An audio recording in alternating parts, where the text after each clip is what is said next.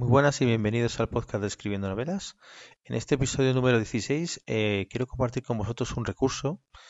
que es un generador de títulos online para poder crear el título de tu novela.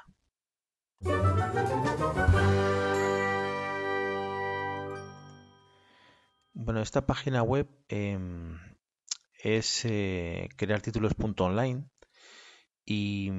la verdad es que de manera aleatoria nos genera solo a través de una palabra clave pues unos 300 resultados de posibles títulos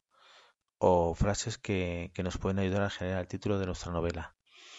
He estado probando y he visto que muchos de los títulos que indica pues la verdad es que no tienen mucho sentido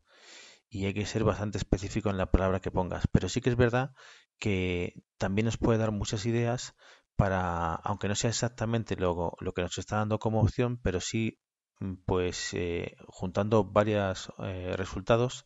crear nuestro propio título. Puedes combinar bastante de los resultados que te da y como mínimo sí que te puede dar bastantes ideas de cómo poner un título para tu novela, para un artículo, para cualquier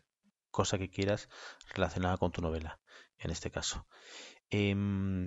Como he dicho, algunos títulos de los que devuelven no tienen sentido,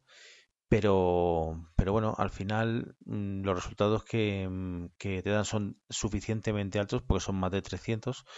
y los puedes analizar tranquilamente porque justo al final de la página de los resultados nos da la opción de descargarlo en formato PDF. Es un icono que está justo al lado del icono de la impresora, es el icono de PDF, el típico de Adobe. Además nos da la opción de poder hacer búsquedas orientándonos a una habilidad, una persona. Puedes poner el nombre de una persona y el título se adapta a esa persona, un evento, marca o producto, ubicación, negocio o persona, y eso hace que los resultados que te devuelvas sean mucho más específicos que si solo pones una palabra aleatoria en el primer cuadro que te da la página como opción para introducir tu palabra clave. En cualquier caso, al final de la página web hay un par de vídeos en los que tienen una especie de demo del funcionamiento de la web, que es bastante sencilla, pero bueno, también lo podéis echar un vistazo. Nos vemos en el siguiente episodio.